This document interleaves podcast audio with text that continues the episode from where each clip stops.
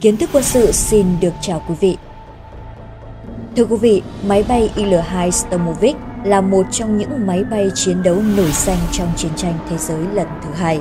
Còn ở đất nước sản sinh ra nó là Liên Xô thì Il-2 dường như là kẻ được sinh ra để nắm giữ vận mệnh đất nước.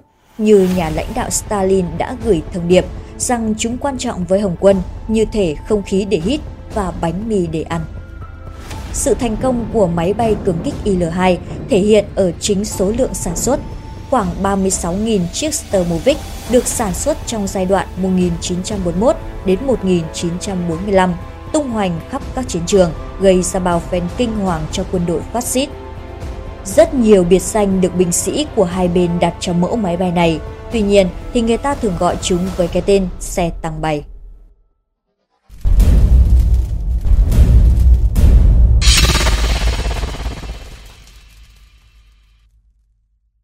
Xe tăng bay Il-2 Sturmovik dài 11,6 m, cao 4,2 m, dài cánh 14,6 m, trọng lượng có tải 6,1 tấn. Đặc biệt, một số phần trên máy bay được bọc thêm lớp vỏ giáp chống đạn nặng tới 700 kg để bảo vệ buồng lái, động cơ, bộ tản nhiệt và thùng nhiên liệu. Chúng được trang bị một động cơ Mikulin Am-78F làm mát bằng nước, công suất 1.720 mã lực, cho tốc độ bay tối đa là 414 km/h, tầm hoạt động lên đến 720 km, trần bay 5.500 m. Bộ vũ khí của Il-2 thực sự đáng sợ vào thời điểm bấy giờ, với hai khẩu pháo 23 ly, hai khẩu súng máy 7,62 ly gắn cố định, khả năng mang 600 kg, gồm cả bom và rocket trên các điểm treo cánh.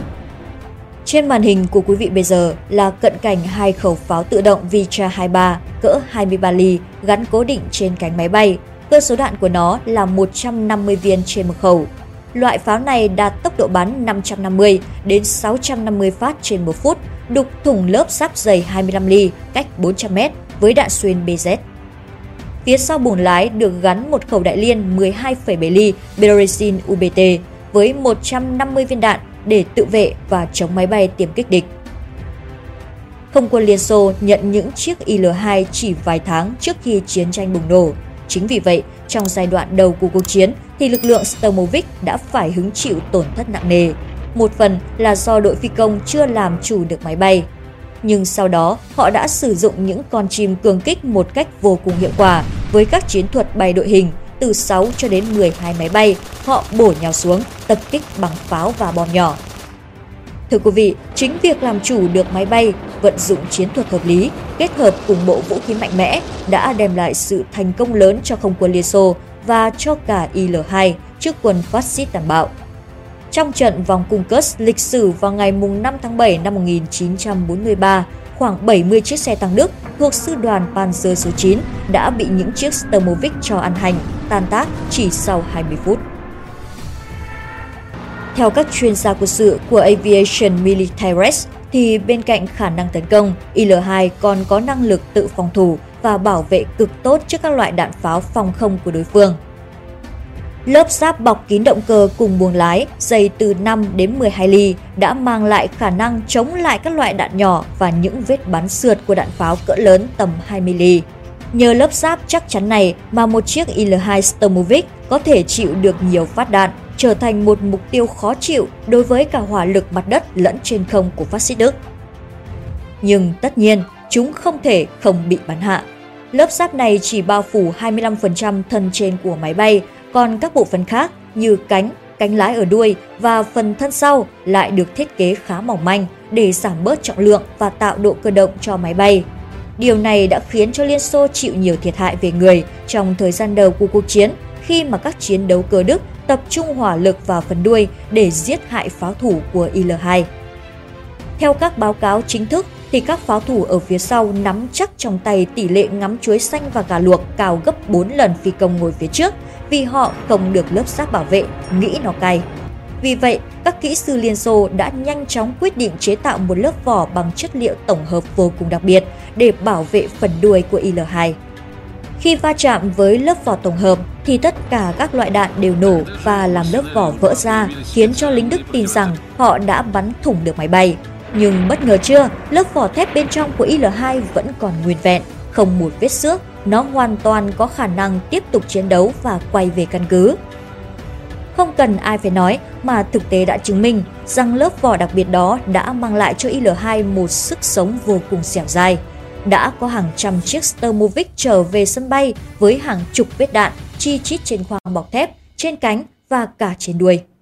Tuy nhiên thì lớp vỏ này rất nhẹ thưa quý vị và có thể tháo rời, nên chỉ trong vòng một đêm, những người thợ máy của Liên Xô đã có thể khẩn trương chữa lành mọi vết thương. Và khi bình minh ló dạng, những chú chim sắt của chúng ta lại lên đường làm nhiệm vụ như thể chẳng có chuyện gì xảy ra. Họ cất cánh, bay theo đội hình, những chiếc Sturmovik yểm trợ cho các cuộc tấn công trên mặt đất, phá hủy hầu như tất cả các loại xe tăng, xe tải và xe bọc thép của đối phương. Một chiến thuật mà các nhà hoạch định chiến lược quân sự đã phát triển cho riêng loại máy bay này có tên gọi vòng bay tử thần. Đó là khi một nhóm các phi cơ Sturmovik bay vòng quanh mục tiêu ở độ cao an toàn. Thời cơ đã điểm, mỗi phi cơ sẽ lần lượt tách ra, lao xuống tấn công mặt đất rồi lại vọt lên nhập vào đội hình. Tiến trình này được thực hiện liên tục cho tới khi mục tiêu bị phá hủy hoàn toàn hoặc các máy bay hết đạn. Thưa quý vị, ở nửa sau cuộc chiến, không quân Liên Xô đã bắt đầu giành được ưu thế trên không. Nhờ đó mà những máy bay chuyên càn quét mặt đất như Il-2 mới có đất dụng võ. Khi phát xít Đức đến được Leningrad vào mùa hè năm 1941, thay vì thí mạng hàng nghìn quân để bẻ gãy sự kháng cự quyết liệt của Hồng quân Liên Xô, thì các vị tướng Đức đã quyết định bao vây và phong tỏa thành phố. Điều này khiến cho 3 triệu cư dân của Leningrad gần như bị cách ly khỏi thế giới bên ngoài trong suốt 900 ngày. Cuối cùng, vào ngày 27 tháng 1 năm 1944, các lực lượng Liên Xô đã phá vỡ được vòng vây của quân Đức, mở một hành lang nối vào bên trong thành phố đang dần kiệt quệ. Để yểm trợ cho quân lính, thì hàng trăm phi cơ đã tấn công vào các vị trí của quân Đức nhằm kiểm soát không phận phía trên chiến trường. Sau khi quân Đức bị đẩy lui, thì bất ngờ, một trong những phi cơ Il-2 Sturmovik đã bị bắn hạ, lao thẳng xuống hồ nước phía nam thành phố. Sau vụ này, phi hành đoàn sống sót, nhưng chiếc phi cơ thì không. 50 năm sau, chiếc máy bay đó đã nổi lên, nhưng là ở phía bên kia thế giới.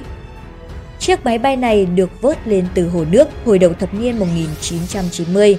Nó được một quý ông người Mỹ mua lại. Sau khi ông ấy qua đời, thì gia đình ông đã tặng nó cho chúng tôi. James Stum, giám đốc chương trình phục hồi máy bay tại Bảo tàng Hàng không và Không gian Tima tại Arizona, nước Mỹ cho biết.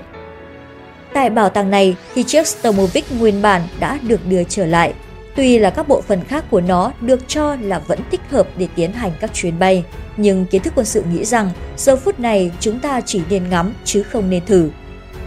Phần đuôi bằng gỗ đã được làm mới, phần cánh quạt được làm thẳng ra và động cơ nguyên bản cũng được phục chế. Họ thậm chí còn làm bản sao chính xác cả cỗ súng máy và đế xoay đặt ở đuôi máy bay.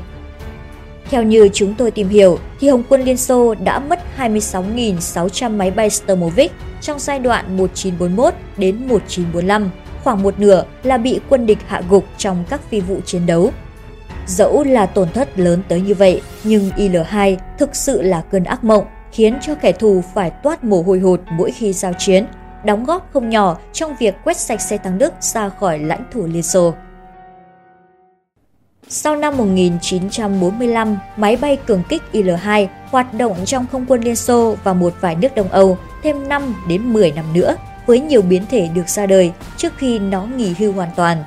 Không chỉ ở Liên Xô mà nó đã có mặt ở những nước mà tôi có lẽ cả đời cũng chưa có cơ hội đặt chân đến, đó là Bulgaria, Tiếp Khắc, Ba Lan và Ba Tư. Còn ngày nay thì Sturmovik chủ yếu nằm trong các bộ sưu tập tư nhân. Theo đánh giá của kiến thức quân sự thì bản thân Il-2 là một thiết kế thành công, tuy nhiên vẫn là thiếu sót nếu không nhắc đến sự dũng cảm và ưu tú của các phi công điều khiển chúng. Đó là sự kết hợp hoàn hảo để góp phần cho chiến thắng vĩ đại cuối cùng. Rất nhiều phi công lái Il-2 trong chiến tranh vệ quốc đều nhận được phần thưởng cao quý, đó chính là huân chương sao vàng anh hùng Liên bang Xô Viết.